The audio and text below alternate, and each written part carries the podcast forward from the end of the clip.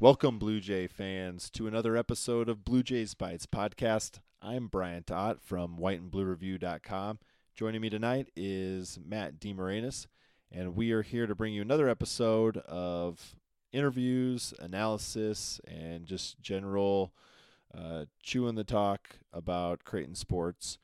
Um, appreciate you guys joining us again tonight. This is episode number eight and we have uh, we have two really outstanding interviews for you tonight. One is um, a, uh, an extreme feature with Creighton Athletic Director Bruce Rasmussen. Um, don't want to jump too far ahead to that, but we've got a good nearly 30 minute interview that Matt was able to secure with Bruce on Creighton's campus last week. So we've got that. Look forward to Matt. I uh, just want to welcome you to the show. Thanks for coming back. And I know you've had a really busy week on campus and off watching uh, a lot of different Blue Jays teams in action. It was a pretty good week for the Blue Jays, yeah. Yeah, I think they, uh, you know, kept the zero in the loss column in all three sports, so can't really complain about that, can we? Nope. Women's soccer posts two victories. The men's soccer team posts a victory in their only match of the week, and the volleyball team continues to dominate, winning three to one in uh, Philadelphia and three to nothing in DC. So we're going to talk about uh, just a you know a quick recap of how everything went this week. Um, we'll talk to Bruce Rasmussen, and at the end of the show, we have a really good interview with uh, current San Francisco Giant Ty Blach, former Creighton Blue Jay left-handed pitcher, standout for Ed Servais Blue Jays, and uh, he's currently pitching for the San Francisco Giants in um, what is his first taste of profession of uh, Major League Baseball after uh, a couple years of um, improving performance in the minor leagues. So a lot on tap for you guys tonight. But uh, as always, we want to take a look and talk to uh, Matt about what he's seen in the matches and games he's covered this week. Like we mentioned, it was a successful week for Blue Jay Sports. Matt, um, would really love just some of your key takeaways from all three of the teams that you saw this week, uh, starting with women's soccer.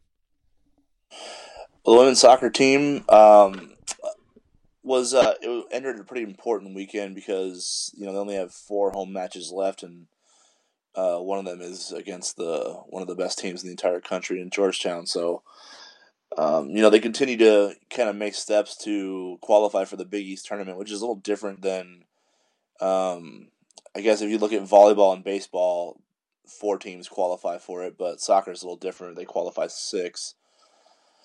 But in the first uh, first three years of the Big East, Creighton hasn't qualified for it, so that's kind of been you know the goal that they're really trying to reach at the end of the season. And uh, they got off on the right foot by beating Marquette, which is a huge win um, for the program. They hadn't beaten Marquette, and not only that, but they've been getting smashed by Marquette every time they play them. So they've always been starting their Big East conference slate in a whole because that's Marquette's their first match every season. So um, they got that monkey off their back, but then went out to Chicago, lost to DePaul, who looks like the class of I guess the league so far, other than Georgetown. Um, those two have seemed to separate themselves a little bit. Um, so you, you kind of were expecting them to take an L there. Um, it wasn't a match they were certainly favored to win. I think if they had gotten one point out of that, uh, they would be feeling really good about their position. But they ended up taking a loss. So they ended up with zero points, and they go out to Villanova, who was not good, and they ended up taking a loss there too. So that kind of put them behind what you were projecting them for. Sure. I guess if you were to think that, if you were to think that Marquette is you know in that one to three range where you're expecting a result because it's at home, they got three. DePaul was one where you were in that zero to one range as far as points go, and you got zero. So you come back and you're looking at Villanova, who's a team that you should, who's a team you should beat if you're going to be in the Big East tournament. That's just the bottom line. Sure. You, you can't lose. You can't lose to a team that that is three and eight overall if you want to be in the Big East tournament. That's just that's just the facts of the matter. And they end up drop. They you know they kind of it's it's a lay and egg type of performance. So that's just the facts. And they came back. You know, they kind of had the all week to kind of pick themselves off the mat and get ready for Seton Hall, who's another team that's kind of at the bottom there. Mm-hmm. Um, and they blitzed them, beat them four to nothing um, on Thursday, right? Yeah. I'm trying to think. I get my days mixed up. So they beat them on Thursday, and then uh, they get St. John's on Sunday. So I guess going into the week, you were thinking that's a four to six point weekend. You know, you want three from Seton Hall, ultimately. You don't want a tie out of that. Mhm. And then you want one to three from St. John's.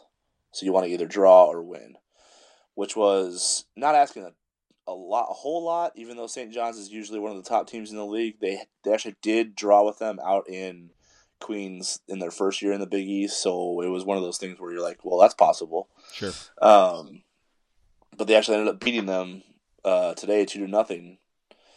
Um, on goal, Kyra Hauser scored the first goal, and Lauren Sullivan scored the second to put the match away in the second half. Um, both against Diana Poulin, who, um, for the women's soccer aficionados out there, they know that she's one of the best goalkeepers in the in the Big East Conference, and probably one of the best in the country, really. Mhm. But um, Creighton was able to get banged two home against her and keep a clean sheet. And they were actually the first two clean sheets of the season. So, um, freshman goalkeeper Mackenzie Miola starting to get on a little bit of a roll here. Uh, against Seton Hall, she wasn't really challenged very much, so that was more of a clean sheet for the team. Um, but St. John's match, she had to make quite a few pretty solid saves to keep that thing, keep that zero on the board. So she earned it there. Um, so yeah, she I think she's sitting at a shutout streak of just over 200 minutes now. So looking pretty good there. And then obviously the big, you know, the big storyline from the women's soccer weekend is Lauren Sullivan just continues to be on an absolute tear. Hmm Uh, you know, we kind of addressed that on last week's episode, and I was gonna say it's a gift to the podcast, right? The gift that keeps. on yeah, I mean, right. So Doug should be the NBA MVP now, right? Right. What. something like that. Yeah, but she kept on. Yeah, she scored. She scored a goal against Seton Hall. She actually had an unbelievable night against Seton Hall. She her first, she got an assist on the first goal, which ends up being the game winner. But it was one of those plays where, um, I don't know what Seton Hall was doing, who they thought she was, or something like that. But they kind of just let her roam free on the wing, and uh, she ended up chipping the keeper with kind of a slower shot, but it was on its way across the end line and Seton Hall Seton Hall's center back. I can't remember her name, but her, their uh, I think their left side center back um, or right side center back made a heck of an effort to just get to the ball right at the end line and kind of stop it with her foot from going over for a goal for Sully. And she trips over the ball and falls into the net because the momentum carried her over. So she falls on her face, and then uh, freshman forward Kylan Grubb was there at the right time for Creighton. She actually fell into the net with with the center back and then got back up and then rounded the ball and kicked it in. So it was one of those. It was quite a bizarre goal, but um, needless to say, Sullivan got a, an, an assist on that play um, when she should have probably had a goal. And then she scored the second goal and then assisted on another one. So she actually had a four point night. Wow. Um, and then yeah, and then against St. John's, she scored the second goal to keep her goal streak alive, which is now at eight straight games. Going back all the way to when she missed the penalty kick against Kansas State, so she's kind of been on a little a little reve- little revenge streak. we got to bring that up, man. Um, Come on, that's tough. I have to keep if it's the motivating factor. I need Sure. to keep bringing it up as possible. So But you yeah, said so that's the longest streak, uh, men's or women's soccer Creighton history. Yeah. correct, yeah, no no Creighton player ever on the men's or women's side has had a streak that long. So she's etched into the history books um, awesome. after today, and uh, she's just. I mean, she hasn't ever been first team. Ever she hasn't ever been first team All Big East. I thought last year she should have been, um, but you know they they kind of only have they only have, I think four forwards on the on the list. So, you know, once you knock off Rachel Daly and Rachel Corboz from Georgetown and St. John's, then you're left with pretty much two. And she just kind of missed the cut on that last year. But this year, I don't even think there's a question. I don't. Even, she honestly could not do anything the rest of the year, Sure. and she should be on that list Cool. because she's already. I mean, we have. I think she has, you know, four matches left in the regular season this year, and she already has more goals and assists than she had last year. Hmm. So, just to give you an idea what kind of tear she's on. So I mean, it's it's been 37 days and counting since she last played a match without scoring a goal. It's pretty ridiculous. And you started this segment breaking down kind of your forecast or maybe general public perception of what it would take for Ross Pauly's team to make the Big East tournament. What's your gut tell you right now? Are they going to make this thing? Are they going to be one of the six? Yeah, I think they will be. I think they're in a good spot, and they have, um, you know, they're on the road at Providence. They only have a one game week this week. It's just uh, at Providence on Saturday. Okay.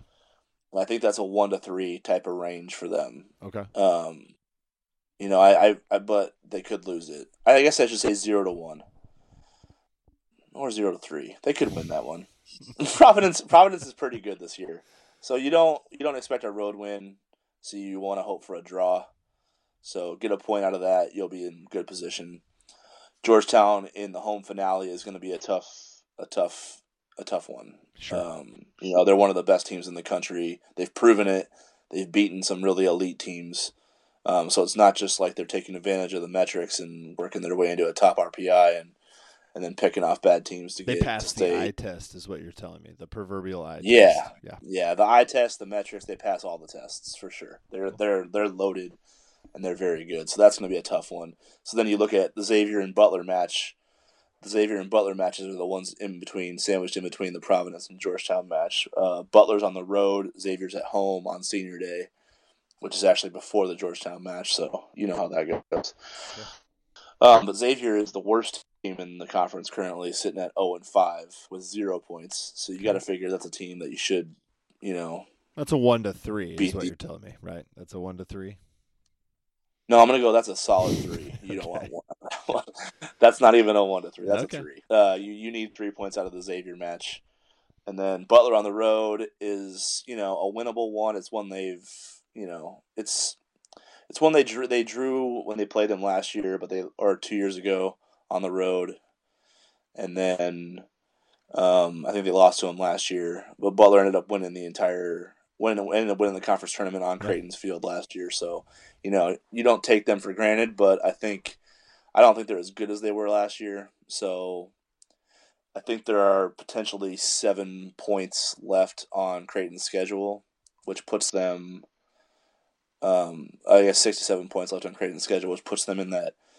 Um, they're currently at nine, so that puts them in that fifteen to sixteen range. And last year, the sixth place team was at fifteen. So Okay. I think they have, you know, I think the schedule will work out to the point where they should make the tournament, but Cool. it's not going to be easy. They can't be drop. They can't drop like the Xavier match. That's going to be ridiculous if they do that. So. Sure. And That's probably a lot more time than we wanted to spend on women's soccer. Uh, I guess so. You know, moving on to men's soccer now.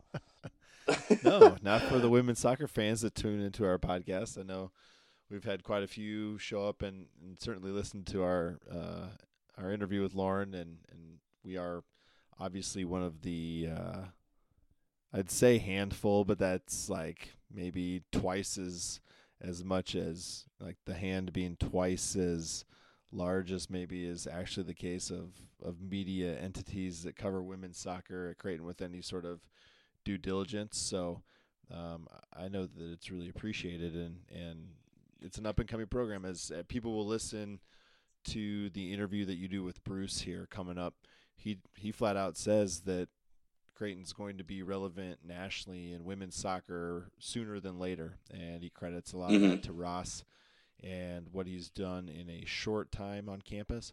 Obviously, the facilities are there as well, and that's something you've alluded to and Ross has alluded to in a lot of the quote unquote mainstream media coverage I think that the program's received. But I mean, you listen to Bruce talk about it, and it's a no brainer to him that that's going to happen. And Mhm. with Bruce's track record, which he alludes to, or I guess the questions allude to during that interview, I mean, you'd be hard pressed to question him based on the role that Ras is on on campus here uh, for the uh, for the last few years for sure. So that's exciting, and we'll be there as that continues to grow as they uh, make this Big East tournament hopefully and continue to do good things in the future. But um, you're right. I mean, there's another men, there's another soccer team on campus, one that uh, routinely is in the national discussion year in and year out, and this year is no different, or no different. Um, a one match week for Elmar Bolowich's Blue Jays, but they passed that test a one nothing win over a top 10 Butler squad on Friday night at Morrison Stadium. I know you were there for a bit of that. Uh, Riggs Lennon scored fairly early in that match. Uh, things got chippy, though, you said kind of later on as uh, a frantic finish ensued. Tell us a little bit about that for fans that weren't able to watch that match. Yeah, that was a, a pretty premier match on campus. I think Creighton came in ranked 10th and Butler was 9th um, in the coaches' poll, and uh, Butler was even sixth in the RPI, so they were even higher in the, you know, in that regard. So it was a big match, and it played out that way. Uh, you know, Butler had a, a dangerous attack. Um, one of their fr- two forwards, David Goldsmith, leads the team with ten goals, and a freshman named Lewis Suddick came in with seven, I believe. And so you know, when you get when Creighton gets to face one of the top, um, you know who they put the top strikers in on each team. You know that's a usually a mission for Lucas Stauffer. So he got to line up against Lewis Suddick all night and you know kind of held him in check. Didn't really let him get many shots off. Uh, I think if I'm not mistaken, Suddick's only shot on goal was actually from a free kick just outside the box. So that's not really something Luke Lucas can do something about. Um, but for the you know for the other 90 minutes he held him in check. But uh, you know, Creighton's early. They got one early in the 14th minute, I think, 13 and a half minutes into the match. Um, they scored on a Joel Rydstrand found Riggs Lennon on a corner kick uh, for a header for the first goal, which was, you know, I think I think every goal that Creighton scores this year on a set piece or a corner kick is just you know, I've heard from fans and things like that that this is a welcome sight because you know Creighton hasn't been very good in the air the last couple years. Mm-hmm. You know, that's usually that that was kind of the difference in the Georgetown match was, you know, uh, Georgetown set pieces and corner kicks they were just a lot more dominant in the box, and Creighton was kind of every time if Creighton could work a center, it could work to get a corner kick, which they were really good at, obviously. Mm-hmm. Uh, Georgetown just had really big bodies to kind of make sure none of those chances were very dangerous. Um, so to see to see you know some connection there, and for Creighton to start improving in the corner kick area with Rydstrand kind of finding his stride, Rydstrand finding his stride. I like that. Uh, I caught that work. I caught it. Um, yeah, that that's a that's a welcome sight for sure, and that's how they got their goal. And then they kind of just, I mean, in the second half they were really under fire the whole time. You know, uh, they had moments of good possession, but they kind of settled into a point where Butler was just on the attack and really pressing, and Creighton just couldn't do anything but clear the ball away and then reset. Um, they weren't really getting money counters. Um, they weren't getting players forward. When they were countering, it was usually two or maybe three guys running against five.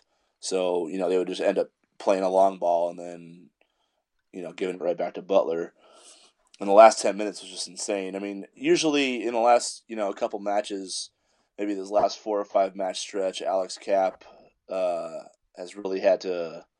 Lucas Stauffer said stand on his head for the team, is how he put it. Um, it's really had to make some incredible saves to keep balls out of the back of the net because there's been some some kind of breakdowns in the back line with that young with that young group trying to figure out how to find some rhythm.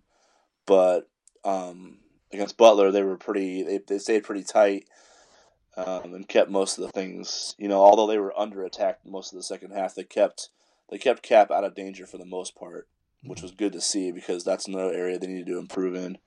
Because um, you just can't expect your keeper to make, you know, seven to ten saves a night. You know, you're probably, you know, there's only so much you can do back there if you're if you're putting them in one v one situations. That's not a very high percentage chance for a save. Mm-hmm. Um, and then yeah, Butler ended up getting a last second shot actually.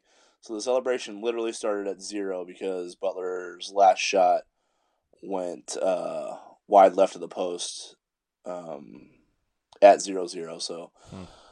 it was one where you could breathe a sigh of relief, and then Kapp jumped into Peter Prescott's arms, his center back, and let out a big celebration that uh, Creighton got a pretty solid quality win and a clean sheet. Yeah, clean sheet and a win over a top ten team puts the Blue Jays in uh, position again to obviously keep their stranglehold on um, a high, you know, national ranking. Not that it matters a ton right now. Obviously, you're focused on the conference task at hand and putting yourself in a position to win the league, advance to another NCAA tournament. Um, all of those uh, goals in place still with a big win like that. Obviously, you want to defend your home field um, before you go to Tulsa for a non-conference match this week. So we'll get to that in the what's on tap. But big win for mm-hmm. the Blue Jays men's soccer team, and was the precursor, I guess, to well, I guess that match was going on right as the Blue Jays volleyball program was out in Philadelphia taking on Villanova. Um, so both those squads in action Friday night, and uh, the Blue Jays performed well out in Philly against the top 50 foe RPI wise. Blue Jays um, leave Villanova with a three sets to one win, um, and then headed to DC and just continued their Big East mastery with a 3-0 sweep over the Hoyas. Matt, I know you were able to catch a little bit that this weekend. Maybe just recap for Jays fans what the uh, what the Blue Jays juggernaut volleyball program looks like here now um, these last couple weeks. Yeah, actually, I did not see a single second of that because um, during the Villanova match, I was watching Creighton Butler yeah, live, sure. so I didn't see that. And then Georgetown wanted me to pay for a feed, and I wasn't going to do that. So, um, sorry, Georgetown, you got to make that stuff free. Um, and don't and stop using Game Tracker for the love of God, please. I don't know if I don't know if you've ever followed volleyball on Game Tracker, but it's literally the worst. I mean, I could, I could, I'm not a computer graphics guy or, you know, a computer programmer, but I could come up with a better stat format for volleyball than Game Tracker. So, so you're telling me we should not go ask Game Tracker to be one of the first sponsors of the Blue Jays Bytes podcast? Do you think? Yeah, absolutely. Not. Okay. Absolutely not. I will, I will, protest. I'm still waiting. Um, I'm still waiting for my mama's pizza phone call, but that has ah, not happened on, yet. So I went down there today and patronized their establishment. So hopefully, I should have talked to someone. But anywho, back to volleyball. So you didn't watch yeah. anything, but you know what I know. Eight of their last nine matches they've won. The only one they lost was a very even match to one of the top teams in the country in Nebraska down in Lincoln. This thing is just moving in the right direction after a non-conference slate that prepared Kirsten Bernthal Booth's team for the rigors of Big East play, I suppose. Um, how's everything looking right now for them as they head into the second half of their conference schedule? Yeah, I think they're feeling pretty good. And I did actually talk to Kirsten after each match, so um, you know I do. Um, I kind of got you know her take on what the differences were and such. You know, I think the Villanova match. Obviously, they dropped the first set. Um, you know, it didn't really hit well. I think they hit below 100 actually. So, you know, I think Villanova's defense was pretty good, pretty solid in the first set, and then Creighton kind of got rolling a little bit. Um, Lauren Smith actually went over a thousand kills for her career hmm. in that match, and which is pretty impressive for a middle blocker, even though Creighton's had a couple that have done it besides her. Um, but yeah, Lauren's just been, you know, she's pretty much been a starter her entire career um, and kind of someone who gets a little overlooked. Really, I don't know what it is about the Laurens at Creighton, but um, between Sullivan and Smith, and you know, they pretty much have to be spectacular to talk about them. But I think you know, I think she just gets a little bit overlooked.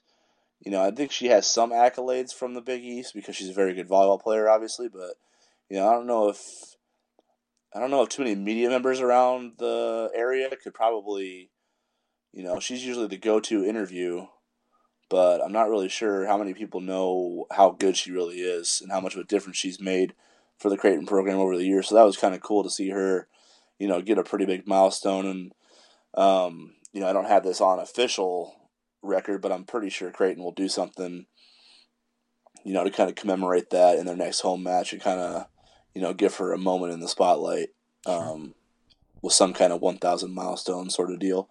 So, yeah, that was the highlight, individual highlight takeaway from that. I think you know one of the other things that uh, Coach Booth was really impressed with, which probably doesn't stand out in the stat sheet as much, is uh, the play of Samantha Bonet.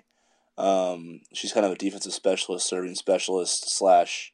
I think she was actually set setter against Georgetown last year in that five set match. So she's kind of done a little bit of everything. Um, but Coach Booth was really pleased with her defensive effort um, against the Wildcats out in Philly and thought she was one of the difference makers in turning the match around and you know getting Creighton a four set win. And uh, offensively, late in the match, Taryn Kloth, um, I think she had 13 kills over her final two sets, if I'm not mistaken. Wow. So, and she struggled a little bit in the first set. So I think they were kind of keying on her a little bit, and then once the you know once the offense kind of settled back in, and then and the defense got going too, I think uh, you know, Kloth kind of found a good rhythm and was able to make a difference in the end. And then Georgetown, you know, Coach Booth, you know, if you talk to her, she's always one match at a time. Next matchup is, you know, the most important one on the schedule. In Georgetown last year, you know, Creighton went into that match banged up last day of the regular season. I think they got down two sets to none, if I'm not mistaken. But they ended up having to win it in five. Um, last year, so it was a pretty you know it was a pretty exciting match, and I think that Georgetown had their attention because of that. Mm-hmm. And then you know Creighton just ran them over this this weekend, so you know pretty impressive on a one day turnaround because they went from Philly winning a four setter against Villanova, who's a top fifty RPI team. You know it was a big win, an emotional win, one they had to you know overcome some adversity in with losing the first set. Uh, and then to turn right around the next day, go to DC, and then sweep Georgetown um, stay unbeaten in conference play. Uh, you know, just continues to show that this team is really buying into what the coaching staff says about the next match is the only one you worry about. It's the most important one. Um, this team deserves your respect, and you know, even though they're playing teams that they should beat, which kind of puts the target, you know, in a weird position because if you're expected to win, you kind of lose an edge a little bit. And this team is um, been able to keep their edge so far during this this uh, stretch of matches where they put together a solid winning streak. Um, and it was evident again in the Georgetown match when they didn't really mess around and just swept them and got the business got the job done. Take care of business, and now they get to come home. They'll be in action Friday and Sunday. Uh, we'll preview that a little bit here down the road too. So. Um, again, another successful week for the fall sports in action that we cover. I know that um, a lot of our listeners are very in tune and interested in how things are going on in the championship center for men's basketball as practice progresses for them. I know there was some scrimmaging. Uh, Matt, you had some uh, Twitter coverage of the women's basketball program, the men's basketball program, doing a little bit of work together as well. I know you were down there a little bit. You want to just give like a real quick high level overview review for how things are looking for Flan and for Mac um, this far into uh, practices.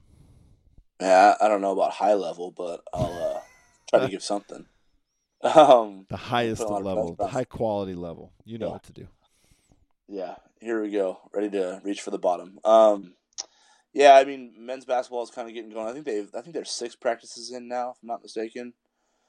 And you know, before anyone hears this, they'll have actually completed a 6:30 a.m. practice, which, uh, as of the time of this recording, it's currently my bedtime. So if I want to make that, so uh, that'll be a fun one Monday morning before um, a few of them fly out to New York for Big East Media Day.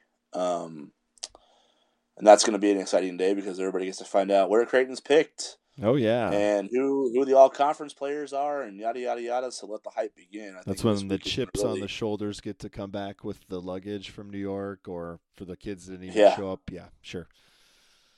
Yeah, this is going to be a hyped weekend for sure. So, yeah, as far as basketball goes, I mean, uh, right now they're I think they're focused a lot on the defensive end of things, which isn't really a surprise. It seems to be early on that they really focus on you know that communication, getting that communication down, getting that communication consistent, making sure guys understand their assignments, understand, you know, with Mac's system being, um, you know, with them liking to guard the gaps and liking to help, um, with those two being big emphasis in the defense. Um, you know, it's kind of hard for guys sometimes to pick up where they're where they're supposed to be, when they're supposed to be there, what they're supposed to be saying, and that sort of thing. So that's been the challenge for the first few practices here. It looks like they're they're getting better each time though. We haven't had one of those practices where D Rock just pretty much has to go and lay into guys and go crazy yet. We haven't we haven't hit one of those. Um, sure, after the first loss, uh, should they suffer one, um, it'll be time for that. But so far, it's just been a lot of teaching, um, especially for the younger guys. You know, you see Davion Mintz and Kobe Paras and Martin Krampelj, who you know isn't a new guy, but he didn't practice last year because he was out with the ACL tear. So, um, you know, those three are all kind of in the same group as far as learning the system. And then uh, the Justin Pattons, uh, the guys that are kind of in new roles, um, important roles, uh, you know, kind of getting them on the same page. Um, they they still look very athletic. Um, I think that's really going to be, you know, I, I don't know if people don't see it on a daily basis, it might be kind of jarring at first because they are a lot more athletic than they were last year. I mean, hmm. um, you know, Kobe Paras jumps out. I mean, I was watching Kobe Paras today. They were doing a a drill where they kind of have like a little a little pad or a big body pad, if you will, and oh, make sure. the guards go and drive through that and hit a layup through you know that pad drilling them through contact, you know. Mm-hmm. And Kobe Paras was literally jumping over that thing and dunking the whole time. So, so you know, it's a little different. He was just throwing down one-handed, just haymakers at the rim, nice um, through contact. So he's an athletic freak, and uh, obviously Marcus Foster is on a tear right now.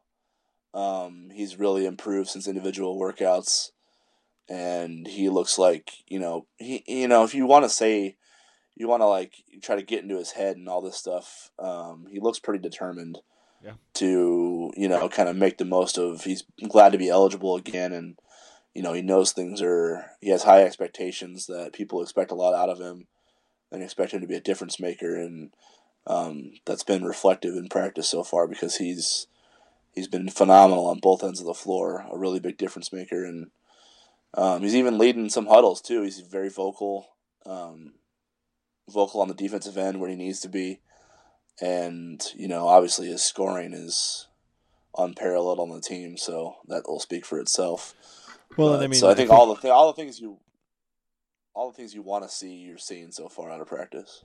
Well, and you talk about I I kind of jokingly alluded to chips on the shoulders earlier, but a guy like Ma- Marcus, you know, every time anybody writes anything about his role coming onto this team this year, it obviously leads with what you mentioned, right? His scoring ability, um, just his natural talent, his athleticism, and that being a fit for what this team needs.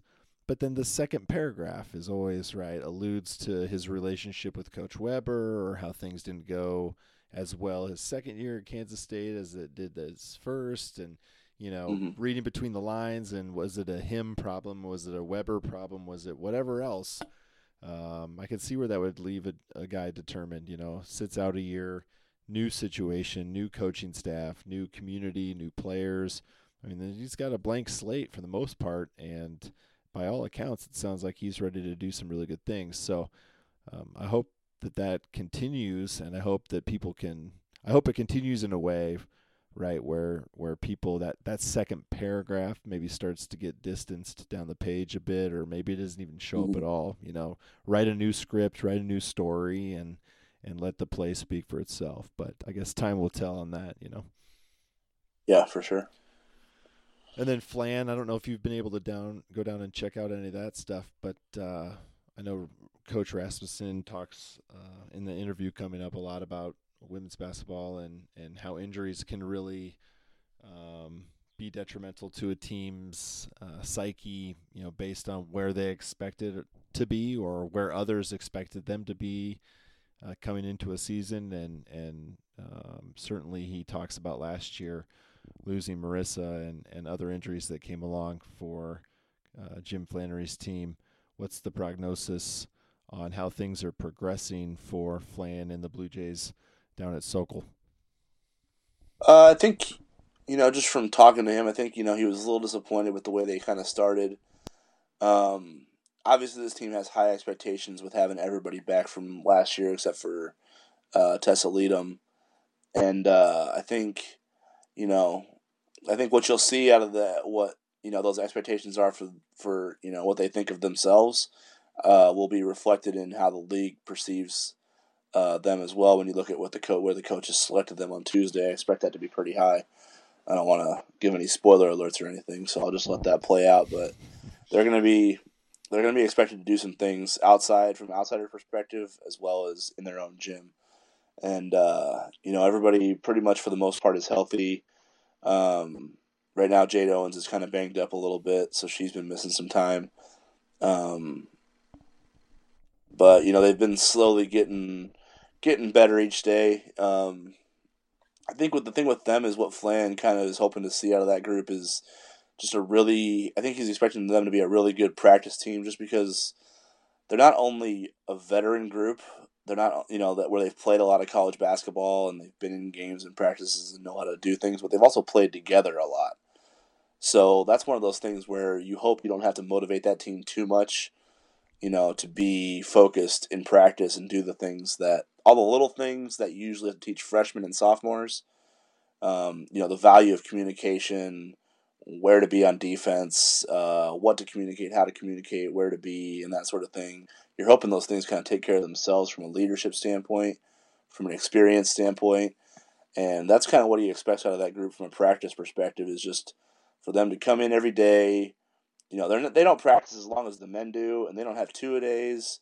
Um, you know, some of their practices are pretty grueling when they get to go against their their boys intramural team. That's usually pretty physical and pretty demanding. Um, but you know, other than that, I think he just you know, there's look, you're gonna have two hours a, a day when they practice, sometimes less. You know, I think he just wants them to show up focused. You know, give whatever they can for that short amount of time, and you know, make sure they're preparing themselves the right way. And uh, so far, that's been the challenge. You know, early on is kind of getting everybody you know, at that first week, you kind of have to get back into the swing of things, and I think that's kind of where both teams really are. Is kind of just, you know, feeling their way back into a good rhythm. That's a really good segue, I think, Matt. Um, obviously, we've just covered a, a ton of Creighton athletics here the first half of the show, and now we get to segue into something I know you and I are both really excited about, and it's a, really a coup for us on the on the on the podcast here, which is obviously in its infancy. But um, our next guest, our next next interview is with Creighton Athletic Director Bruce Rasmussen, a man who coached the Creighton women's basketball program back in the day, and um, has seen um, athletics at Creighton improve uh, just systematically, immensely during his time as AD. Um, I know that you were able to sit down and kind of run the gamut of everything going on on campus, at least at a at a cursory level um, and sport by sport. Um, maybe give a little bit of a, a peek into um, you know your your sit down with, with Bruce and, and what you really took away from getting to spend what what a lot of people would love to spend is 30 minutes talking and hearing from uh, talking to and hearing from the AD of of of Creighton Athletics. Yeah, I mean, you pretty much just hit the nail on the head right there. There's not really much uh, much to say. The interview, I mean, I could pretty much just title it everything, and it just covers everything.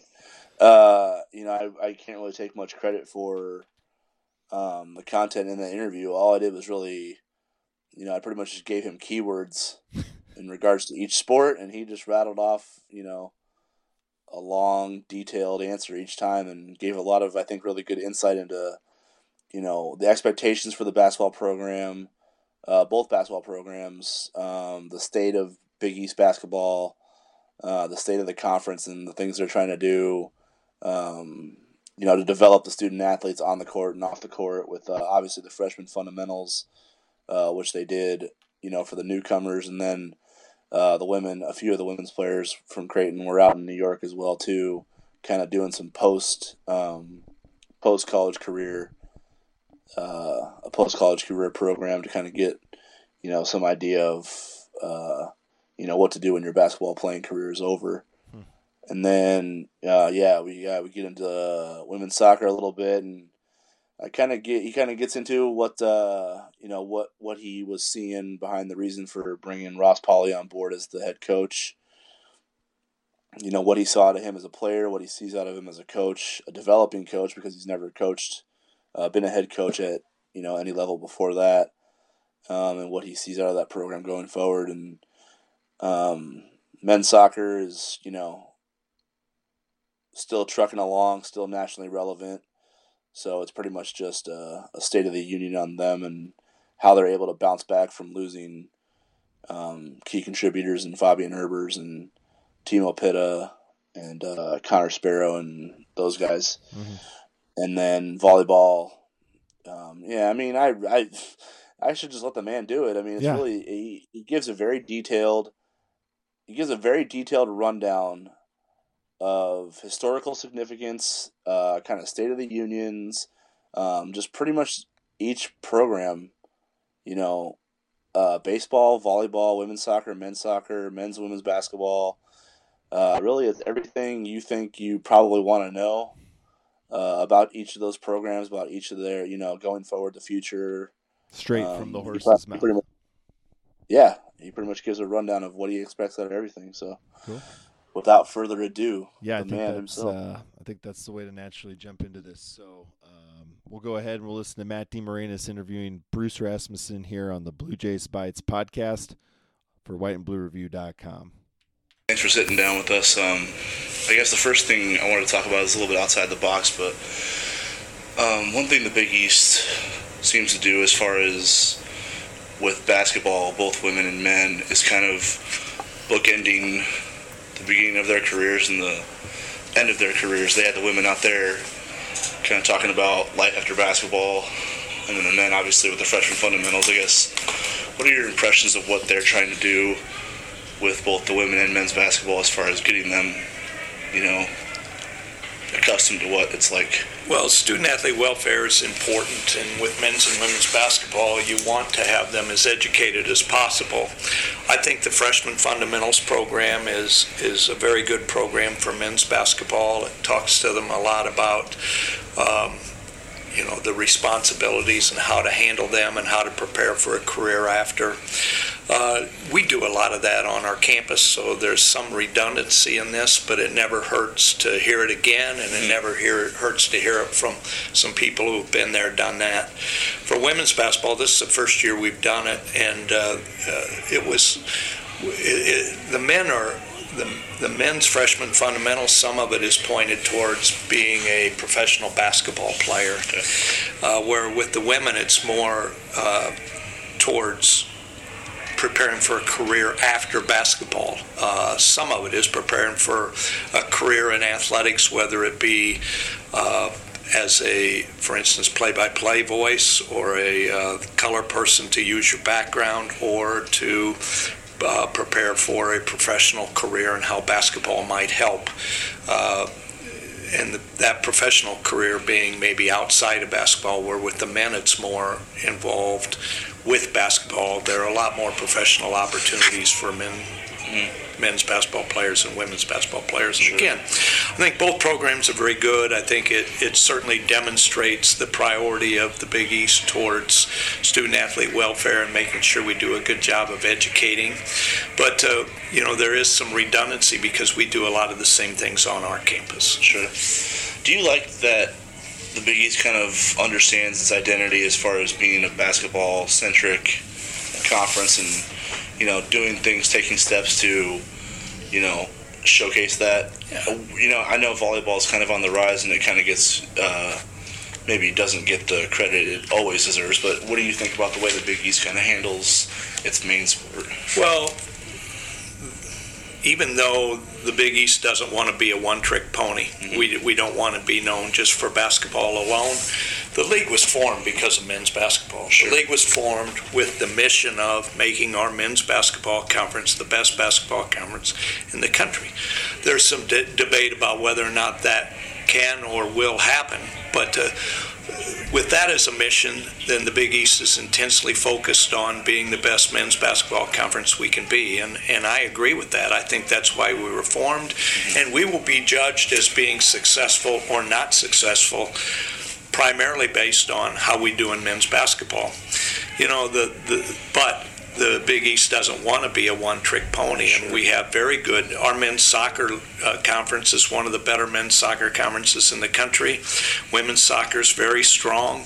Uh, women's volleyball, in spite of the fact that it's not a priority of the Big East, women's volleyball is a very talented league and, and is better than a lot of people thought. Mm-hmm. So, you know, I think men's and women's basketball are very strong. Uh, uh, men's and women's soccer very strong. Women's volleyball is very strong, and we I think we need to do some things to make baseball a little bit stronger. Sure. We only have seven schools that play, and a couple of those don't make a strong commitment to it. But uh, the Big East has, in my opinion, more aligned with the Autonomy Five than most of the other non-Autonomy Five conferences. When people think of national credibility conferences, the Big East a lot of times is mentioned with the Autonomy Five, as opposed to being mentioned with the other schools.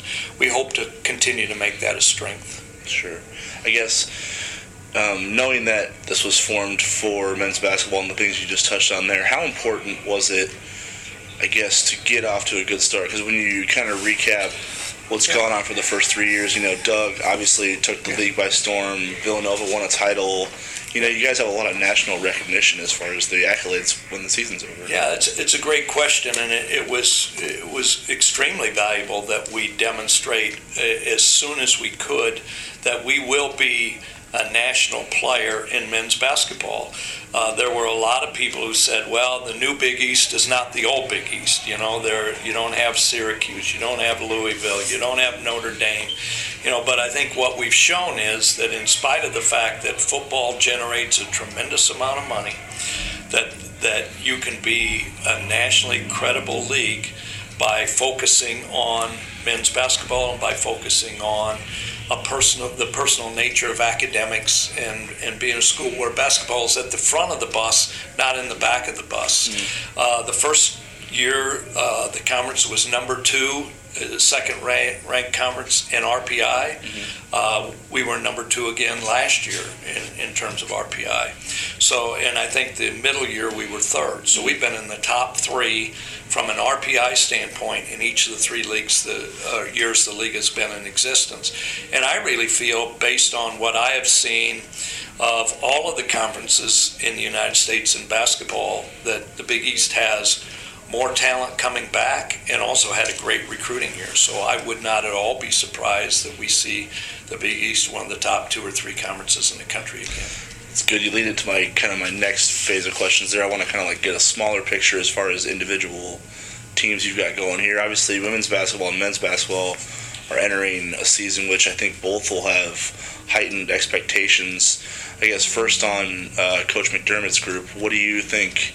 I guess the bar um, should be set for them as far as what they think they can accomplish this year? Well, first of all, the being in the Big East has been a great move for Creighton, mm-hmm. but it will continue to be a great move only if we can show that we can be credible in men's basketball on a regular basis. The reality is, if you're in the top five or six in our conference, you're most likely going to be in the NCAA tournament. I mean, that's been the history, and, and looking forward, I would uh, anticipate that that continues to be the case. So you'd like to be show that you can consistently be in the top half of the conference. I think if we can stay healthy this year, I, th- I think we've got a, the potential to be very good. Potential means you haven't yet done it, right. uh, and uh, basketball is fragile. The, you know, the health of key players is really significant in whether or not uh, you you have a good team and a good program. Our women's basketball team last year thought we were going to be very good. We had two key starters that got injured, right. and, and it affected their performance. Uh, men's basketball, we have some key players that uh, are either coming off injuries or not going 100% yet that we need to have. Mm-hmm. Uh, but you also look at the conference, and, and we could be a lot better basketball team this year than we were last year and not finish significantly better in the conference. Villanova, again, will be one of the top teams in the country. Uh, Xavier, I think, will be one of the top teams in the country. Last year, of all the teams that I saw in person, I thought Xavier had the best talent one through 10 Mhm. Now you get in the tournament, you got to hit shots at the right time. You know, two and three years ago, I thought Villanova had some of the best talent in the country, and they just they didn't shoot well when they needed to. Right. That happened to Xavier last year in the tournament. But eh, neither Villanova nor Xavier lost uh, a ton of players. They each lost some key players, but they have a lot of players returning. Seton Hall has uh, six of their top seven players back. Now they lost a nice player in Isaiah Whitehead, but he wasn't their only player. Sure. And Seton Hall had, really has the potential to be a, a, a top ten team. Georgetown had an, had two key players last year out. They missed the majority of the year. They got two uh, transfers who were eligible, and they had a great recruiting year. So I expect Georgetown to be very, very good again this year. So those four teams, in addition to Creighton, I think have the potential to be top 25. Uh, if not at the end of the year, I think at some point during the year. So the league is going to be an absolute monster, night in and night out. And that's where depth of talent is key and also staying healthy is key. On the women's side, you know, we have a lot of players coming back, and, and uh, you know, with getting Marissa Janning back will help. So I, I would expect that on both. The, the expectations for both the men and the women are high, and, and I'll be disappointed if, if we don't meet those expectations. Sure. On to, I guess, men's soccer. Obviously, you're replacing Fabi and Timo. You know, Connor, there was question marks at very key positions. Um, Alex Kapp so far has looked like he's been better than advertised or as good as advertised. But I guess, what do you think about the men's soccer performance and what Elmar and Johnny and those guys have, you know, kind of got them going so far? Well, when you lose the depth of talent that we lost last year, and you know we had three All Americans last year, and when you lose the depth of talent that we lost, most people would expect that you're going to take a step back. And yet, what Elmar and Johnny and the staff do, has done on a regular basis does not surprise me. You know, I think Elmar and Johnny are the best coaching combination in the country in men's soccer. Uh, they've recruited uh, to replace the talent we have. While I don't think we have the individual talent of a Timo or a Fabian, I think that uh, overall our depth is better. Uh, Uh, and I think our, our overall team balance is better. And then it really helps, as you mentioned, really helps to have that goalie on the back end. That he has been unbelievable. I mean, you know, I, I talked to coach about it the other day, and while he knew that Alex was very good, uh, we wouldn't have taken him had we not known that he was very good. He has been exceptional. I mean, it, it's hard to imagine that there's been a better goalie from the start of the year to now than, than Alex Kapp. And I really, the other thing that's really encouraging to me is that I think from the 1st of September until now, I think we've improved dramatically, and I don't think we've reached our ceiling. I, I, I think that the the improvement we've made individually and as a team from early in the year till now has just been amazing. Ross uh, Pauly's group obviously got a big win over Marquette, and that's that's always kind of been a really measuring stick for them because they always jump out. You know, Marquette coming in when this league was formed was really the juggernaut of the conference, um, and then you know they really put it on Creighton for that first game to get that win. I guess what did that maybe tell you about the trajectory of the program? Do you, I guess, as far as what Ross is doing in his first two years here? Well, the win certainly helped validate uh, to a number of people what Ross and his staff has done and what the players have done. But I saw that coming. You know, uh, we we went through a period of time in women's soccer where we were a little dysfunctional, and, and Ross came into a tough situation last year, and really wasn't able to do the recruiting that we think he can do, and yet he has a great freshman class. We're very young as a team and as a program, and uh, I would I, I would expect that we'll continue to get better this year. We're nowhere near where we want to be. We're nowhere near where we can be. So I, I think we'll see ups and downs during the year, especially because the Big East is such a tough women's soccer conference. But I think the trajectory of the team and the program is really exciting. I expect that in the next two or three years, we'll again be nationally relevant in women's soccer. What did you What did you see out of him when you were looking for the person to lead the program into the Big East and kind of you know because obviously he comes in here and he looks at Morrison Stadium. He tells me you know, we're gonna, we want to compete for national titles. He thinks I'm crazy for, you know, trying to tell him to slow down. But he says, look at these facilities. How can you not want to compete for those things? Well, first of all, you know, what I look for in any of our coaches uh, is we want to make certain that we're not, we're a part of the university, not apart from the university. So we want to make sure that we reflect the mission of the university. But for people with passion and intelligence and character. You don't have to be around Ross very much to know he's really passionate about soccer. Absolutely. Uh, he understands Creighton. Creighton understands him as a former player.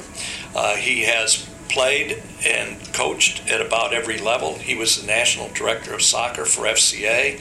Uh, so Ross is very knowledgeable in the sport. He's got unbelievably high character. I mean, he was, you know, the one of the uh, first developers of what we call 3D, three-dimensional coaching, uh, which was sponsored by the FCA. So, and Ross has uh, unbelievable recruiting connections as a result of that. So, uh, what we saw was somebody who understands Creighton, who's passionate about Creighton, who's passionate about soccer, very intelligent in soccer, and unbelievably high character. So, if you write a job description of what you'd like in that position, Ross's picture is is there. Mm-hmm. Do you notice a lot of the, I guess, um, something I guess in his coaching style and his personality, as far as how competitive he is, drawing comparisons to the way he played the game because he was part of that first group that kind of ascended Creighton men's soccer. Well, first of all, as a soccer player, the the, the game was went frame by frame for Ross. I mean, he saw the game in slow motion. And uh, you like people that are that way, you know. It's why I think a lot of point guards make good basketball coaches. A lot of catchers make good bas- or baseball managers. Right. A lot of quarterbacks make good coaches because they're forced to see the game. They see all of it and they see it frame by frame. And Ross was unbelievably talented as a soccer player in that he saw the whole field and he saw it in slow motion. And so, you know, we expected that if he had a passion for coaching, that he'd be very talented at it. You know, he hadn't coached at the Division One level, and it is a different animal, so there is a learning curve. But Ross gets better every day. You know, his staff is very good, and and uh, the players that he has recruited, uh, I think, really fit the mission of Creighton and uh, the culture that we're trying to develop throughout the athletic department. Volleyball off to, I guess, you know, Kirsten is like Flan in that she wants to put her team through a ringer in non-conference play. But when you look at, I guess, just looking at the Nebraska match and knowing that they're the gold standard in this country for success and see how competitive that match was from pretty much start to finish. Um, I mean, in your wildest, most optimistic imagination of what you thought this program could become when you hired Kirsten Bernthal Booth, could you ever imagine that you would see that type of thing one day?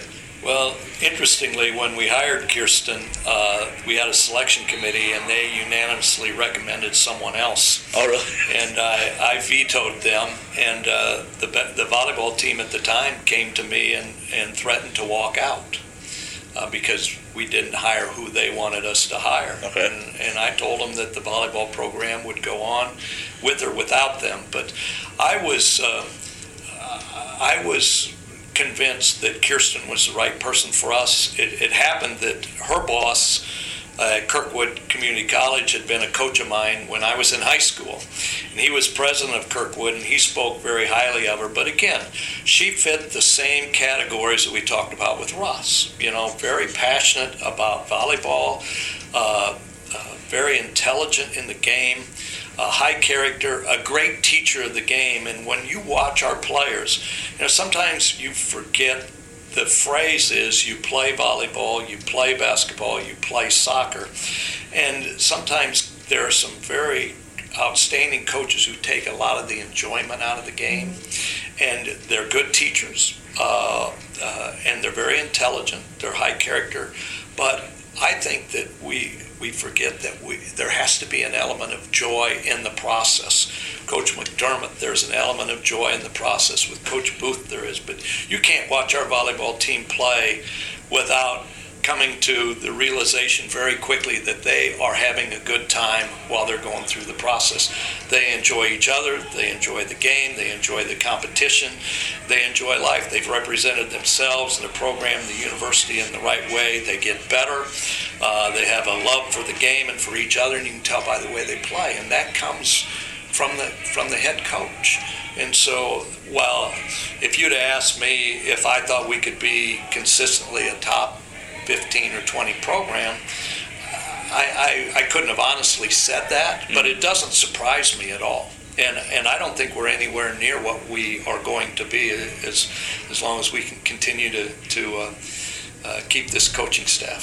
She she kind of agrees with that. She thinks that this is just almost you know the first bar that she wanted to clear. I guess from your perspective, you know, of all the years watching her kind of build this program and knock out barrier by barrier, to see uh, their run to the Sweet 16 last year, having to go to Carolina and play in front of that, you know, pretty much a true road match to get there. What was that like for you? What did you, I guess, what was the experience like seeing them finish that off and get to San Diego like for you? Isn't well, I, I was relieved because we didn't bid and right. we should have bid, and it just fell through the cracks. So you felt bad that a team that earned the right to play at home had to go on the road and play, and yet they, they had outstanding success, as you mentioned. Uh, you know, Kirsten's one of those coaches that, uh, you know, her goal is that we not only win every match, but that we win every point. Hmm. And, and yet, it, you may think that's an impossible goal, but, you know, the good coaches and the good players –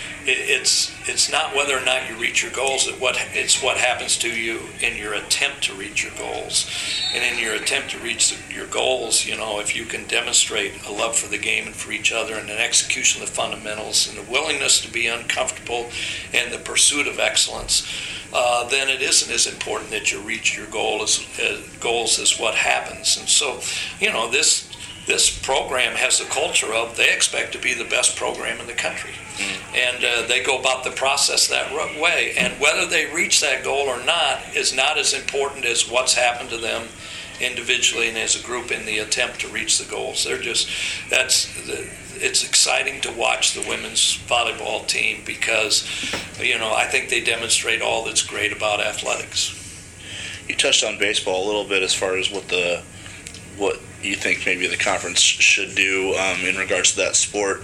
Obviously, I've had conversations with Ed recently about what he thinks some things they can do as far as you know non-conference scheduling and for building the profile. What what are some areas I guess that you've or have you highlighted um, in regards to maybe improving the profile of the conference? Well, first of all, uh, non-conference scheduling is the key. Yeah. You know, when you play when you can play 56 regular season games and you only have 18 conference games, the majority of your games are out of conference. Where in most sports, you're playing at least 50% of your games in the conference, and we're playing two thirds of our games outside the conference. And so, how you schedule and how you do outside the conference is real key to us having more credibility nationally. And obviously, you want to do well in your conference, but uh, how we do outside the conference is more critical in baseball than any sport that we have. So I think it's important that we schedule the right way, not just Creighton, but every every team in the league. And then uh, you'd like to have other people in the conference understand, you know, how baseball and being good in baseball can impact uh, how people feel nationally about the Big East. Uh, there are some schools in the Big East that make a very strong commitment to baseball. In addition to us, you know, St. John's and Seton Hall have traditionally been very good. Mm-hmm. Xavier has become a lot better, and so you you hope that we can get of the seven schools that have baseball. You hope that uh, they continue to increase their commitment. And uh, in addition to scheduling, then obviously we need to make the commitment on a school by school basis to be good. I think there's some things nationally that can happen in baseball. The more that the baseball season is moved later, uh, the more the northern schools become relevant. I mean, baseball is still, while it's a national sport, it's really still dominated by the Sun Belt teams. For sure. And I happen to believe that by moving the start of the season later and playing the whole schedule later, that it, it has a chance to again become a national sport more than a Sun Belt sport. But that's on the national level. At, at the league level, uh, we have to recruit better. And to recruit better, you have to show that you're committed. And then you have to uh, make you have to make the commitment. You have to have the facilities, but you also have to have the coaches that can go out and get key players. And then uh, we have to schedule better, mm-hmm. and especially in the non-conference. I guess I know you know athletic departments have their budgets and all that thing, and some of these teams have sports that you know go beyond. Uh, I guess just baseball, obviously, but are you surprised with the way you've seen I guess Creighton specifically, other schools pull kids out of Wisconsin and Illinois that DePaul and Marquette um, don't have. I guess don't have baseball. Well, first of all, while there are a lot of commonalities with each school in the Big East, each school is unique. Sure. And uh, while I, while it's obvious that on the men's basketball on the men's side, basketball is the number one sport, uh, it isn't as obvious what's number two or number three. And I think that's up to each individual school. On the women's side, it, it's not obvious necessarily what's the number one sport. Right. But when you have a Providence College win the uh, Frozen Four in hockey, when you have uh, Villanova win cross country and track and field. You know, when you have schools winning uh, in in field hockey or in lacrosse, mm-hmm. uh, you know, and, and we've had a number of college cup participants in men's soccer. Uh, you know, you're seeing that it while there are a lot of commonalities in the league, each school has its own uniqueness and its own priorities. Right. Volleyball is certainly much more of a priority for us than it is for some other schools in the league. Mm-hmm. But for some other schools, maybe uh, track and field and cross country are more important, or, or ice hockey, or lacrosse. Sure. And so uh, it hasn't been, um, you know, it, has been, for, your, your question is maybe pertains to baseball, but uh, in baseball, it's it, it is difficult for a northern sport to say we're going to make a, the, a total commitment to baseball. Uh, if you don't have the football money to help fund that, which some of the Big Ten have done, they've taken their football money at Indiana and Iowa and Minnesota and some other places and upgraded their facilities. So it's more difficult for a DePaul or a Marquette, or it's difficult even for a Creighton the thing that's helped us is the fact that we host the College World Series. We have the best college baseball facility in the country, but it but it but it is difficult. So in Minnesota and in Wisconsin and Illinois, where they don't necessarily have Big East uh, baseball, uh, those are recruiting areas for us. And the school, what the school offers, a quality personal education, uh, and with focus on a lot of things and mission based is attractive to kids from those states that want to play baseball. Uh, Ras, I appreciate you know your time. I know talking about every single sport you got here is very time consuming, and you're a busy guy. But I appreciate you sitting down. Well, we appreciate chat. you building uh, the commitment you make. It really helps us. It helps our program. Our coaches, our athletes, and our boosters all feel good about it. So. Appreciate it. Thanks for your time. Yeah, Matt. Just wanted to thank you. That was uh, an awesome sort of state of the union from the head man himself, Bruce Rasmussen. Um, really appreciate you being able to track him down, and and hopefully that's not you know the last time for a while that we hear from him because um, it could be right. I mean, he's a busy man. He's, yeah, I mean, I spent a lot of time, so he might be sick of me. So, well, I might, I might, have, I might have, I might have, I might have used it all up right in that one. Uh, one day, so he's knows? He's got a lot we'll on see. his uh, got a lot on his plate. Obviously, keeping everybody in check and and progressing here on the hilltop. But he is the vice chair of the NCAA basketball selection committee in 2016-2017, a year preceding when he will serve as the chairman. Uh, 2017-2018 season. That's shaping up to be quite a important year in um, Creighton athletics history. Just when you think about, regardless of what's going on on the court, um, they're going to be in the spotlight even even more um, than they are just regularly with the College World Series and, and being the host institution for that tournament because they'll host an Elite Eight and uh, uh, Sweet 16 in 2017, 2018, and Bruce will be the chairman of that selection committee. So a lot of eyes um, in in among the diehard college basketball Illuminati, I guess. Uh, will be will be figuring how Bruce plays in and how Creighton hosts uh, that opportunity. So a great opportunity for you to speak with him and to to bring Jays fans his perspective um, from a leadership level of everything that's going on on campus. So again, great mm-hmm. interview. Um, you guys ended with baseball there, and it's a nice segue here because you were able to throw in kind of a a, a nice uh, super treat for Jays fans and Jays baseball fans in particular. I know you were able to catch up with uh, San Francisco Giant pitcher Ty Blach here uh, within the last couple days. Ty's had kind of a whirlwind September and October, leaving the Pacific Coast League and heading to the uh, Big League Club, which just so happened to have secured one of the wild cards in the National League. The Giants beat the Mets in the one in the one game wild card scenario and now find themselves in the National League Divisional Series against the Chicago Cubs. Ty pitching at Wrigley Field in Game Two, going one and one third inning, uh, retiring everybody faced, three of which were 2016 All Stars, two strikeouts out of the four batters he faced. So just uh, a really great opportunity for for Jays fans to catch up with a recent Creighton uh, baseball legend Ty Blach, who's who's uh, seen his professional career kind of take off here and blossom um, in crunch time for a team that knows a little bit about winning in crunch time. So, um, anything, Matt, you want to say before we jump into your interview with with Ty? you want to just get into it? No, I mean, I just uh, kind of speaks for itself. Um, he actually called me on.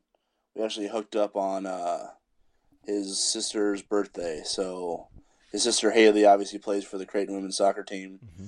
She's a freshman there, continuing the uh, continuing the Blach family legacy of Blue Jay athletics. And uh, yeah, while they were beating Seton Hall into the ground, we conducted this interview. So if you hear uh, Lauren Sullivan score a goal over the PA in the background, I apologize. But, she uh, just scores goal was she just scores goals yeah. all the time. So it might just have happened right now while we're recording this podcast too. She might just score yeah. it sometime. So she's always she's scoring them at all times of the day. So um, yeah, and then it's uh you know, it's kind of an all kind of he kind of just it's kind of like a recap of pretty much his season. Um, touching on the call up, um, you know, getting to make his uh, getting to have his first cup of coffee at Wrigley Field and, you know, the shock and awe of all that. And then obviously facing off against Clayton Kershaw is one of the best in the game. Beating him, getting into the playoffs, and then obviously that crazy game against the Mets where um, Omaha native Conor Gillaspie and former MVC uh, opponent of Ty's hit that home run to, um, you know, get the Giants into the series with the Cubs. So it's a pretty good look at uh, you know, who I think is a really great guy, not only a baseball player, but you know, one of the most fun interviews I've had to do just because you know of how pretty much open and honest he is and how, you know, he's just a really classy guy. So sure. he's one of those guys that, you know, you don't try to, you know, root for outcomes or certain things like that, but if there's people that you meet along the way that you know have those characteristics, you you, you definitely want to root for them. And Ty's one of those guys. So you know I appreciate the time he made. Um, I think he we we actually did the interview right after um, their first practice at Wrigley um, that night. So um, yeah, here he is. All right. For Ty, everybody to listen to. Ty Blach speaking with Matt DeMarinis on the Blue Jays Bytes podcast. Uh, on the phone with former Creighton Blue Jay ace and current San Francisco Giants um, left-handed starter Ty Blach. Ty, uh, thanks for being on with us, and how are things going for you? Uh, things are great. Thanks for having me. So I guess uh, first of all, just uh, kind of take me through um, late in the season for you, because I imagine in your second year um, at the AAA level, you were kind of, especially the way you had been performing this season, you were kind of figuring um, that a call up would come. But I guess take me through the couple days before, uh, leading up to it, and then obviously your reaction to finally getting the call. Yeah, it's one of those things where uh, you just got to go about your business every day. You can't really worry about things that are out of your control. So I was just down there trying to uh, work as hard as I could and put myself in the best position that I could, and uh, just try to get better every day. And so I think that was big for me was being able to just focus on the moment. And uh, then when I did find out that I was going to be going up, uh, you know, that, that was a there was a few tears shed just for all the hard work and everything, and all the people that have helped me out, out along the way. It's uh, it's been a really special journey. Who was the uh, I guess who were the first people you called when you got the news?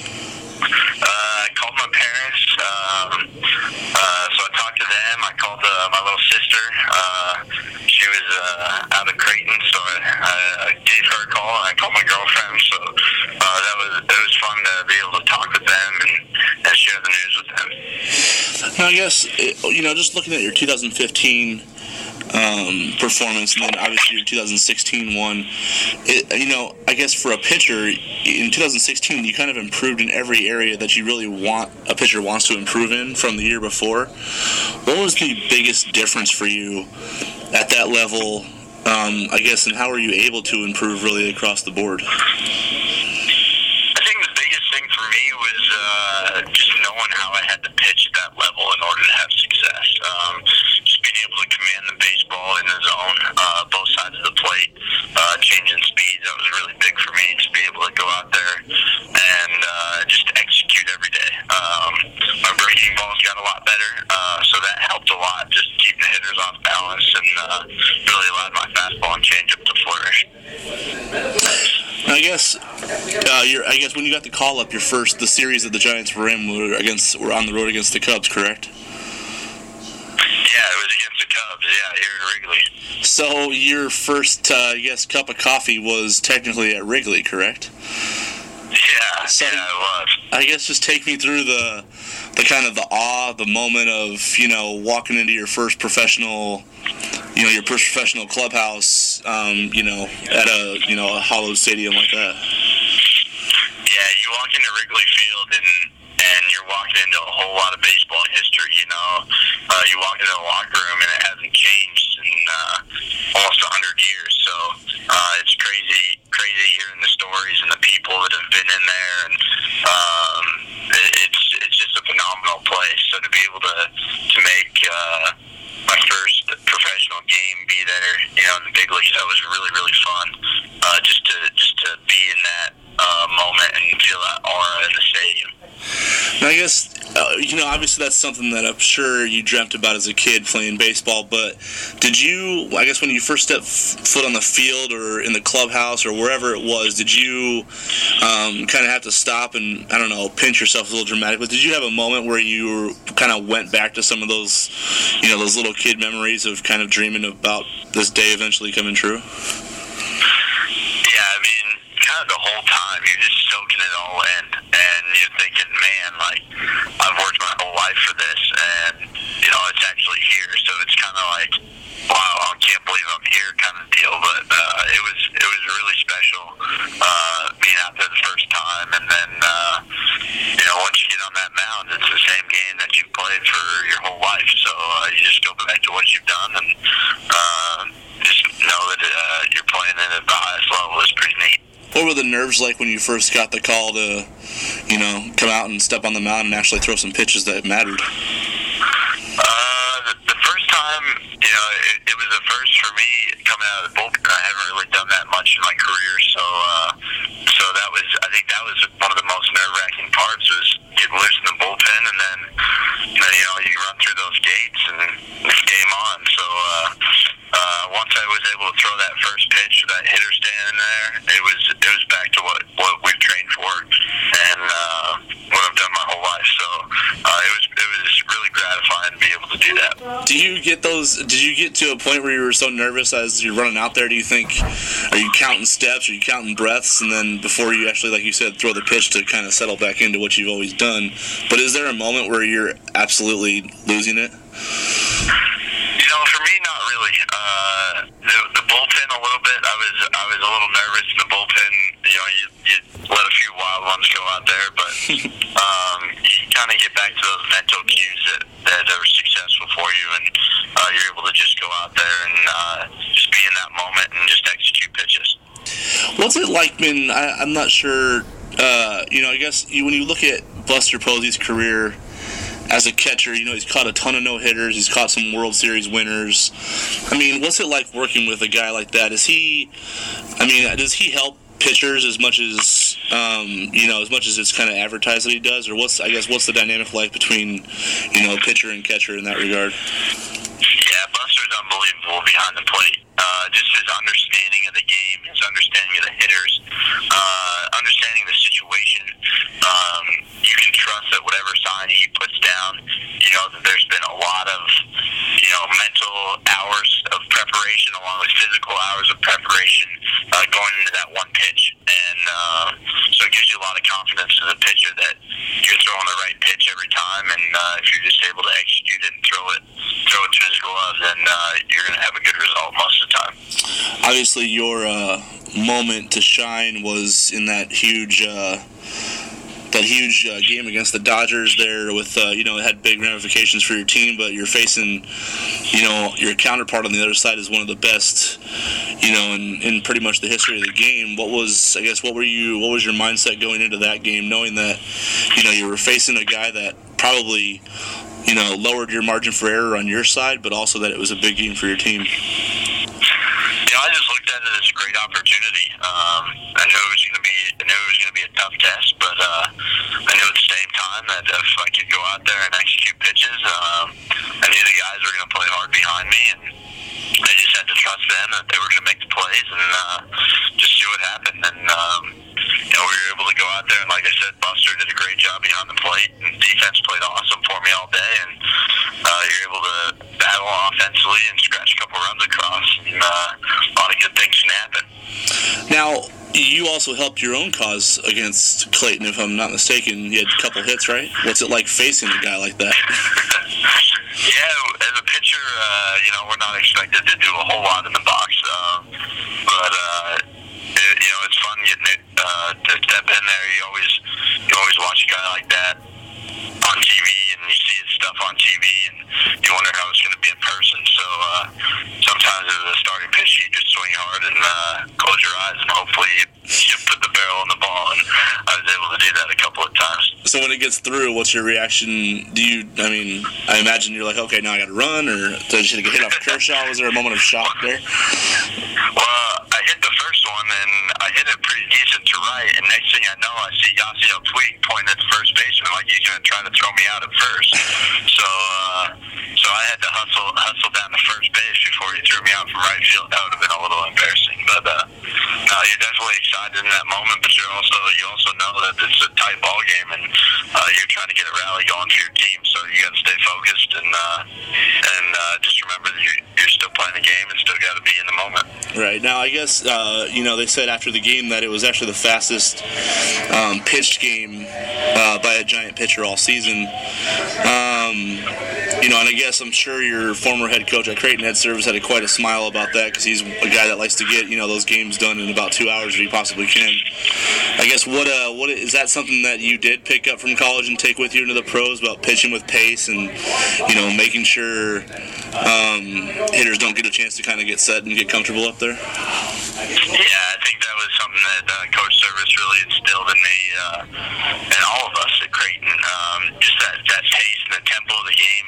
Um, if you're able to if you're able to work quick as a pitcher, you're only, you're keeping your defense in it.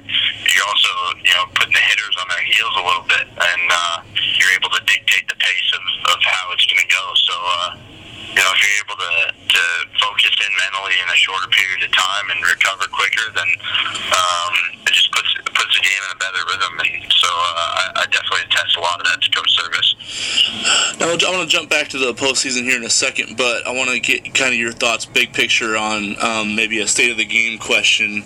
Um, being a pitcher, um, I think HBO Sports had a special recently where they kind of had a minor league game go through um, a situation where balls and strikes were kind of called by. Um, you know, upstairs in a K zone type of situation, and it, was relayed to the umpire at home plate. Um, I think there was some kind of, you know, hesitation going in, but it seemed like after the game, most of the players uh, thought it was a good thing. Where where do you kind of stand on um, balls and strikes maybe not being left up to um, human error and so those sort of things? I don't know. I think umpires are a big part of the game. Um, you know, baseball is there's so many uh, human elements to the game, and you're going to see stuff that you've never seen every day. So uh, I kind of like the human element to it. Um, you my my initial reaction is you're you're almost uh, taking away the art of catching, um, and you you know, a guy like Buster Posey behind the plate who's able to buy you so many strikes with the way he receives the ball, you're, you're going to lose some of that aspect if, if you've got an automated strike zone. And and uh, I think I think that's also part of the game is just adapting to that strike zone. You know, as a pitcher, because uh, it's not always going to be the same. It's going to vary from game to game. So um, a little bit there's a little bit of hesitation there, but uh, whatever they see fits best, you know, I'd have to see how it all plays out. Mm-hmm. Now back to Buster, and obviously you got to see um, him and your ace Madison Bumgarner at kind of their best once again last night in a big big game for you guys. What uh what was it like watching Madison and Buster kind of work their way through, you know, uh, you know, a scoreless game through nine innings until Conor came up with that big hit? Yeah, those two guys, their, their chemistry is pretty unbelievable. Just uh, they get into tight situations and neither of them panic. Uh, they're just they're just like, okay, how are we going to get through this? What do we have to do to to get to get a zero on the board and get our team back to the dugout? And um, you know, Bum is just unbelievable out there. The way he's able to go out in those high pressure situations and just make pitches and just uh, basically just out battles every hitter. And uh, it's pretty neat to be able to see him go about his business as well as Buster behind the plate. Uh, those two have been through a lot together, so it's really really awesome to see them work. So where were you when uh, Conor got a hold of that one, and how did you react when? I mean, obviously from watching on television, it looked like they didn't even need to show the outfield. The minute he touched it, it looked like it was gone. But I guess what was your reaction to kind of seeing that play out and knowing what it meant? Yeah, I was I was in the dugout at the time, so I uh, as soon as they hit it, all of us were right on the top rail of the dugout with our our hands raised and we're yelling and screaming. I think we all lost our voice uh, in that 30 second span right there. We were screaming. We were all so pumped up. Uh, Conor's such a great guy. Uh, you know, he grew up in the Omaha area actually, so uh, kind of neat uh, to have a have a kid like that. Uh, uh, Wichita State, another Missouri Valley kid. So, um, so we've had a cool relationship, and to, to be able to see him, he's put in a lot of work and uh, a lot of hard hours, and to see that pay off is pretty special. I guess uh, I'm sure you're probably still covered in champagne a little bit from that uh, clubhouse celebration, yeah. Oh yeah, oh yeah, those are fun. That's that's what we live for as uh, as baseball players these days. Um, just to be able to celebrate with your teammates and, a big postseason victory like that, that, that's a blast. Now they say it actually does burn like no other when you get it in your eyes. So were you savvy enough to go goggles first, or did you learn that lesson the hard way? You know, we- I've done a few of them in the minor leagues, um, where we've gotten to some championship series in the minor leagues, and uh, we went no goggles then, and, and it, it burned so good, that's for sure. Uh, it's one of those feelings where uh, the initial the initial shock of it is is, uh, is a lot of pain, but then but then once you're able to get your eyes back open, it, it's a lot of joy too. So uh, uh, I had the goggles on last night, but uh, they weren't they weren't stopping a lot of the a lot of the flow of the champagne. Ty, I appreciate the time you. Uh, I know you're busy. You guys have been traveling all over the place. Um, you're at Wrigley now, or in Chicago now, getting ready for a big series with the Cubs. So here's to many more um, champagne celebrations this year, and thanks for taking the time with us. All right, thank you, appreciate. All right, Matt, that was a outstanding opportunity to uh, to take a have a conversation with Ty, and I'm I'm I'm sure great things uh, kind of await him in his professional baseball career. I hope they don't await him this week though, because I'm a diehard Cubs fan, and uh, all I could think about was I hope they hit a game-winning home run off you, Ty, because you seem like a good enough guy to have that just roll off your shoulder, and the Cubs will make the World Series and win. But I digress. I mean, you, you, but you do know as a Cubs fan that he's going to actually hit the game-winning home run. Off Oh, yeah. right. Aroldis Chapman in Wrigley and For sure. yada yada. But Of course. Uh, or at least get like a really uh, crucial sacrifice bunt that Ed taught him how to do or something. Like it'll just it'll come in super handy and and then everybody will regale Ed as a bunting uh, aficionado instructor. So anyway, I'll stop talking. This has been um, the episode of rambling, but I hope all Creighton fans have enjoyed it because we do this out of the, well, I do this out of the love of the Blue Jays. Matt does it because he is as uh, tuned in to what's going on with Creighton Athletics as anybody right now. So Matt, um, really appreciate all of your hard work and what you're able to bring to White and Blue Review every single day, and and what you're able to bring to Jays fans every day uh, in your coverage. And if you don't follow Matt on Twitter, first of all, that's uh, that's probably incorrect because you probably all do. But if you don't, you need to follow Matt, especially as basketball uh, kicks into high gear here in the next couple weeks. Matt's a tremendous follow on that platform because he is uh, he's bringing great coverage of Creighton sports um, through that medium and others. I know Matt will be at some events this week. We're going to do our weekly "What's on Tap" session here before we, we go. It'll be a quick one. We'll we'll we'll kind of jump through the hoops. Men's soccer on the road at Tulsa. That's Tuesday night, seven o'clock. Friday we've got uh, women's volleyball at home. They're at home for two matches this weekend. Friday night against St. John's, seven o'clock at Sokol. And then Sunday afternoon at noon, it's the pink out game against Seton Hall. Women's volleyball with two home matches this weekend. And then sandwiched in between there, both soccer programs in action on Saturday. Women's soccer out at Providence at noon Central Time. And then the men's soccer team hosts Marquette, 7 o'clock, Morrison Stadium. That match is on the Big East Digital Network for those of you that can't be there. But looking like it'll be a great Saturday night to be down at Morrison um, as the weather starts to get a little bit more like fall and head toward, um, you know, what Creighton soccer fans always love, which is that run up to the NCAA tournament, seeing the Blue Jays participate. So that's what's on tap for Creighton Athletics this week. In addition to that, I know Matt, you'll be down at uh, some basketball practices. We've got uh, Big East bat- men's basketball, and women's basketball media day. Uh, we've got local media day for men's and women's basketball on Wednesday. The Day before that is the Big East Day. So there'll be a ton of stuff about hoops in and around uh, White and Blue Review and all of our social networks this week as well. So again, only a couple short weeks until that exhibition games for both teams. Uh, Matt, really want to thank you for being on the show.